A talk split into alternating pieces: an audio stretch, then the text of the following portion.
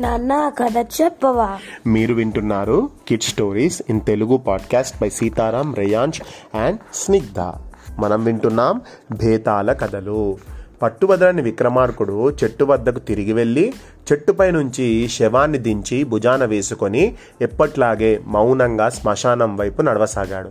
అప్పుడు శవంలోని భేతాళుడు ఓ రాజా చేపట్టినటువంటి పని సాధించి తీరాలనేటువంటి నీ పట్టుదల అకుంఠిత దీక్ష నాకు చాలా ఆశ్చర్యం కలిగిస్తున్నాయి.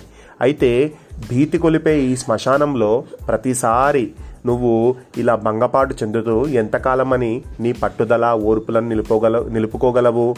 నువ్వు కార్యసాఫల్యం పొందే లోపలే నిన్ను ముసలితనం వచ్చేస్తుంది. ప్రాణికోటికి అందునా ముఖ్యంగా మనిషికి ముసలితనం శాపం లాంటిది. నువ్వు ఆ దశకు చేరాక ఇప్పుడు నీలో ఉన్నటువంటి లోకజ్ఞత ఇంకా బలాలు మొద్దుబారిపోయగలవు ఆ స్థితిలో నువ్వు ఉదయపురి రాజు నరసింహ సూర్యసింహుడిలా అనాలోచితము అసంబద్ధమైనటువంటి నిర్ణయాలు చేసేటువంటి అవకాశం కూడా లేకపోలేదు. ఇందుకు ఉదాహరణగా ఆ రాజు కథ చెబుతాను. శ్రమ తెలియకుండా విను అంటూ ఇలా చెప్తాడు ఆ స్టోరీ. ఉదయపురి రాజు సూర్యసింహుడు మహావీరుడు దయామయుడు. ధర్మ పాలనతో ప్రజల హృదయాలలో మంచి స్థానాన్ని సంపాదించుకున్నాడు. అయితే సంతానం లేదాయనకు.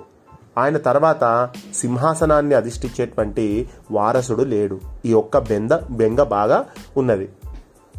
తనకు సంతానం కలగలేదన్న అసంతృప్తితో ఉండగానే సూర్యసింహుడు ముసలివాడు అయిపోయాడు. ఆయన పరిపాలనా బాధ్యత కొంతమంది మంత్రులకు అప్పజెప్పాడు. కాలక్రమాన పరిపాలనలో కొన్ని మార్పులు వచ్చాయి. అవి సూర్యసింహుడు తెలి సూర్యసింహుడికి తెలియదు. మంత్రులు వాళ్ళ ఇష్టానుసారంగా కొన్ని రూల్స్ పెట్టుకున్నారు. ఆ రూల్స్ అనేవి ఈ సూర్యసింహుడికి తెలియదు.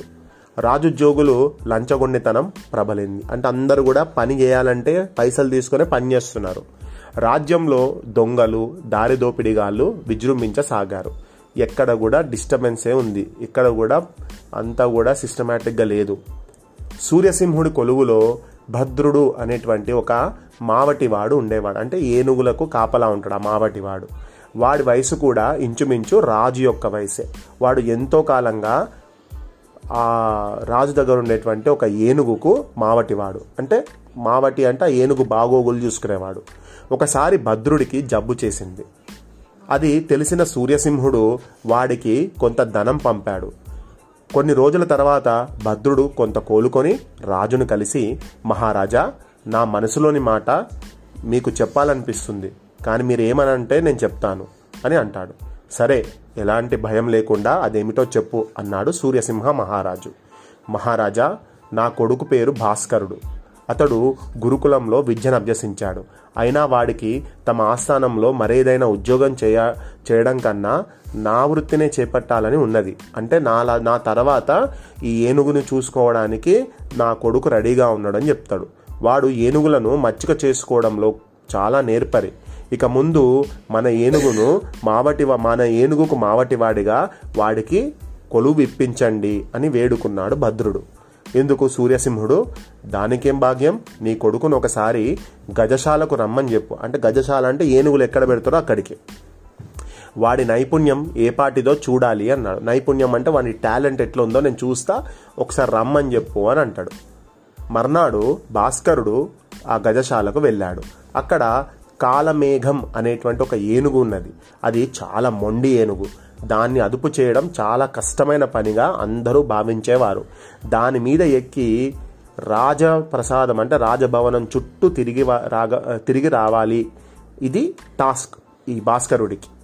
ఇలా రాజు చెప్పగానే భాస్కరుణ్ణి చూస్తూనే ఆ కాలమేఘం గట్టిగా ఘీంకరించింది. భాస్కరుడు ఏమాత్రం భయపడక ఉడుపుగా దాని మీదికి ఎక్కి దాన్ని అదుపు చేశాడు. రాజభవనం చుట్టూ నడిపించాడు. ఇది చూసి భాస్కరుడి యొక్క నైపుణ్యం గుర్తించిన రాజు వాడికి ఆ ఏనుగు రాజ ఏనుగు అయినటువంటి వజ్రదంతి బాధ్యతను అప్పగించాడు. ప్రతి సంవత్సరంలాగే ఆ సంవత్సరం కూడా సూర్యసింహుడి జన్మదిన సందర్భంగా రాజధాని నగర వీధులన్నీ అలంకరించారు. ఏనుగు అంబారీలో ఆసీనుడై నగర వీధుల్లో ఊరేగే తమ రాజును చూసేందుకు నగర ప్రజలు వీధుల్లో బారులు తీరి నిలబడ్డారు. రాజు ఆ ఏనుగు మీద అంబారీలో కూర్చోగానే భాస్కరుడు ఏనుగును నెమ్మదిగా ముందుకు నడిపించాడు. ఆ సమయంలో ఆకాశం మేఘావృతమై ఉన్నది. రాజవీధికి రెండు వైపులా నిలబడిన ప్రజలు తమ రాజును చూసి చప్పట్లు కొట్టారు. వీధుల్లో అక్కడక్కడ స్వాగత తోరణాలు ద్వారాలు కట్టబడి ఉన్నాయి. అంటే బ్యానర్స్ లాగా. ఏనుగును ఏనుగు వాటి కింది నుంచి వెళ్తూ ఒక చోట పెద్ద స్వాగత ద్వారాన్ని సమీపించడంతో హఠాత్తుగా ఆకాశం పెద్దగా ఉరిమి ద్వారం మీద ఫిలఫిలా రావాలతో ఒక పిడుగు పడిపోయింది. ఆ పిడుగుపాటుకు స్వాగత ద్వారం కూల కూలబో అంటే కూల కూల అంటే కూలబడిపోయింది. భాస్కరుడు పుట్ట ఆ ఏనుగును వెంటనే ఆపేసి మెరుపు వేగంతో ముందుకు నడిపిండు. ఆ ఏనుగు చేతిలో తీసుకొని దానికి ఉండేటువంటి ఆ తాళ్ళను తీసుకొని గట్టిగా ఏమి దెబ్బలు కాకుండా రాజు మీద పడకుండా వెంటనే పరిగెత్తిచ్చిండు. ఆ విధంగా రాజుకు పెద్ద ప్రమాదం తప్పింది. మెల్లగా నడిచే ఏనుగును త్రుటి కాలంలో మెరుపు వేగంతో ముందుకు పరిగెత్తించడం అన్నది గజ విద్యలో ఎంతో క్లిష్టమైన ప్రక్రియ. అందుకు ఎంతో మనస్థైర్యము ధైర్యము కావాలట. ఇది రాజు సూర్యసింహుడు గమనించాడు. తిరిగి అంతఃపురం చేరాక రాజు తనను ప్రమాదం నుంచి రక్షించినందుకు భాస్కరుణ్ణి అభినందించి నీ మనసులోని కోరిక చెప్పు తప్పక తీరుస్తాను అన్నాడు. రాజు ఇలా అనగానే భాస్కరుడు ఆలోచనలో పడ్డాడు. వాడికి ఒకేసారి మూడు ఆలోచనలు కలిగాయి. మొదటిది వాడి స్నేహితుడైన జనార్దుని గురించి. జనార్దనుడు భాస్కరుడితో పాటు గురుకులంలో విద్యను విద్యాభ్యాసం చేశాడు. అతడు రాజుగారి కొలువులో ఉద్యోగం కోసం ప్రయత్నించాడు. ఫలితం లేకపోయింది. అతడికి ఉద్యోగం ఇప్పించడం స్నేహ ధర్మం ఎందుకంటే ఇద్దరు కలిసి చదువుకున్నారు కాబట్టి తన ఫ్రెండ్కు జాబ్ ఇప్పించాలి అనుకున్నాడు. రెండవ ఆలోచన భాస్కరుడి పొరుగున ఉండే వీరదాసు ఇంట్లో దొంగలు పడి ఉన్నదంతా దోచుకపోయారు. నగరపాలకుడికి చెప్పుకున్న దొంగలు దొరకలేదు. పొరుగువాడికి సహాయపడడం మానవతా ధర్మం. మరి పక్క ఇంట్లో ఉండేటువంటి భాస్కరుడు వాళ్ళ ఇంటి పక్కన ఉండేటువంటి వీరదాస్ ఇంట్లో దొంగలు పడ్డారు కదా మరి వాళ్ళ ఉన్నదంతా ఊడ్చుకొని పోతే వాళ్ళకి తినడానికి తిండి కూడా లేదు. అక్కడ ఉండేటువంటి పెద్దవాళ్ళకి చెప్పినా కూడా ఎవరు పట్టించుకోలేదు. మూడవ ఆలోచన భాస్కరుడి చిన్ననాటి గురువు సుధర్ముడికి జబ్బు చేసింది. వైద్యులు మందులు వాడి రాజవైద్యుడు తప్ప మరెవ్వరూ కూడా ఆయన జబ్బు నయం చేయలేరని తేల్చి చెప్పారు. ఆయనకు రాజవైద్యుడి చేత వైద్యం చేయించడం శిష్య ధర్మం ఎందుకంటే గురువుగారు జబ్బున పడితే మంచి డాక్టర్కి చూపించాలి. ఆ మంచి డాక్టర్ కేవలం రాజు దగ్గరనే ఉంటాడు కాబట్టి రాజు దగ్గర ఉండేటువంటి ఆ డాక్టర్ని తీసుకెళ్ళి ఈ గురువు గారికి చూపించాలి అనేది శిష్యుడిగా తన ధర్మం అనుకున్నాడు. భాస్కరుడు ఆలోచనలో పడడం గమనించిన సూర్యసింహుడు భాస్కర ఏమిటా ఆలోచిస్తున్నావు? ఏం కోరిక కోరాలనా? నీ మనసులోని ఆలోచన చెప్పు. నేను పరిష్కారం చేస్తాను అన్నాడు. భాస్కరుడు తన మనసులో కలిగిన మూడు ఆలోచనల గురించి రాజుకు చెప్పాడు. అది విన్న సూర్యసింహుడు భాస్కరుడి కోరికలు మూడు అతడి స్వలాభానికి కాకపోవడం గమనించి ఆశ్చర్యపోయాడు. అరేంటి నేను కోరిక కోరుకోమంటే మూడు కూడా వేరే వాళ్ళ గురించే కోరుకుంటున్నాడు కదా అని ఆశ్చర్యపోయాడు. మరొకరైతే ధనం కావాలి విలువైన కానుకలు కావాలి అని కోరుకొని ఉండేవారు. రాజు తన ఆశ్చర్యాన్ని కప్పిపుచ్చుకొని అన్నీ మంచి కోరికలే నీవే తేల్చి చెబితే ఒక్క కోరిక మాత్రమే తీర్చగలను అన్నాడు. భాస్కరుడు ఒక్క క్షణం మౌనంగా ఊరుకొని ప్రభు రాజ ఉద్యోగులలో కొందరు లంచగొండులుగా తయారయ్యారు. వారిని కఠినంగా శిక్షించి ఈ లంచగొండితనాన్ని నిర్మూలించండి అని కోరాడు. ఇది విని సూర్యసింహుడు పట్టరాని సంతోషంతో లేచి భాస్కరుణ్ణి కౌగులించుకొని నాయన భాస్కర ఎంతో కాలంగా నన్ను పట్టి పీడిస్తున్న వారసులు లేరన్న దిగులు నా తర్వాత రాజ్యం ఏమవుతుందో అన్న చింత నువ్వు కోరిన కో కోరికతో వదిలిపోయినాయి నిన్నే త్వరలో యువరాజుగా పట్టాభిషిక్తుని చేస్తాను. నా తర్వాత ఉదయపురి రాజ్యసింహాసనం నీదే అన్నాడు. భేతాళుడు ఈ కథ చెప్పి రాజా సూర్యసింహుడు తన ఏనుగును ఏనుగు చూసుకునే మావటికి ఉదయపురి రాజసింహాసనాన్ని ఇవ్వడం అనేది అనాలోచితం అసంబద్ధం కాదా తెలివి తక్కువతనం కాదా?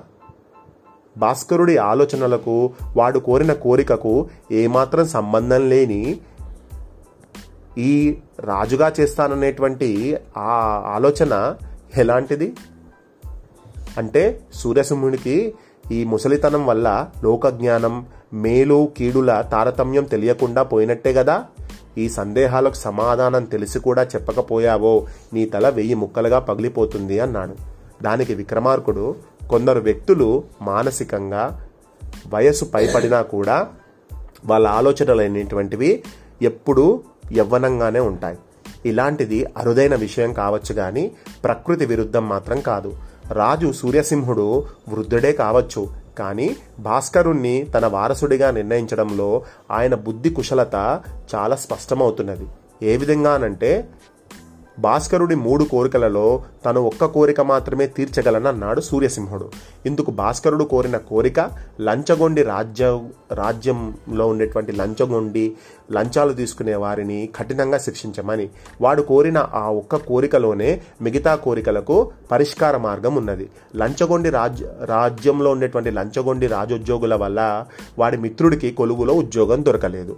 వాళ్ళ కారణంగానే పోయిన పెరు పొరుగింటి వాడి సొమ్ము కూడా తిరిగి లభ్యమయ్యే అవకాశం లేకుండా పోయింది. ఇక తన గురువు అనారోగ్య స్థితిలో ఉన్నాడని చెప్పిన తర్వాత రాజు ఎలాగో ఆయనకు వైద్య సహాయం చేస్తాడు. ఇదంతా గ్రహించిన రాజుకు భాస్కరుడు గొప్ప ఆలోచనా శక్తి గలవాడని అర్థమైంది. అంతేగాక వాడు అవకాశం ఉన్నా తనకు లభి లాభించే కోరిక కోరలేదు. తన గురించి కోరిక కోరుకోలేదు. దీన్ని బట్టి భాస్కరుడికి వేరే వాళ్ళ క్షేమము రాజ్యభద్రత తప్ప మరొక ఆలోచన లేదని తేలుతున్నది.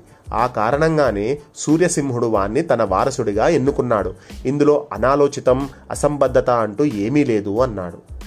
భేతాళుడు నవ్వి రాజుకు ఈ విధంగా మౌనభంగం కలగగానే భేతాళుడు శవంతో సహా మాయమై తిరిగి చెట్టెక్కాడు.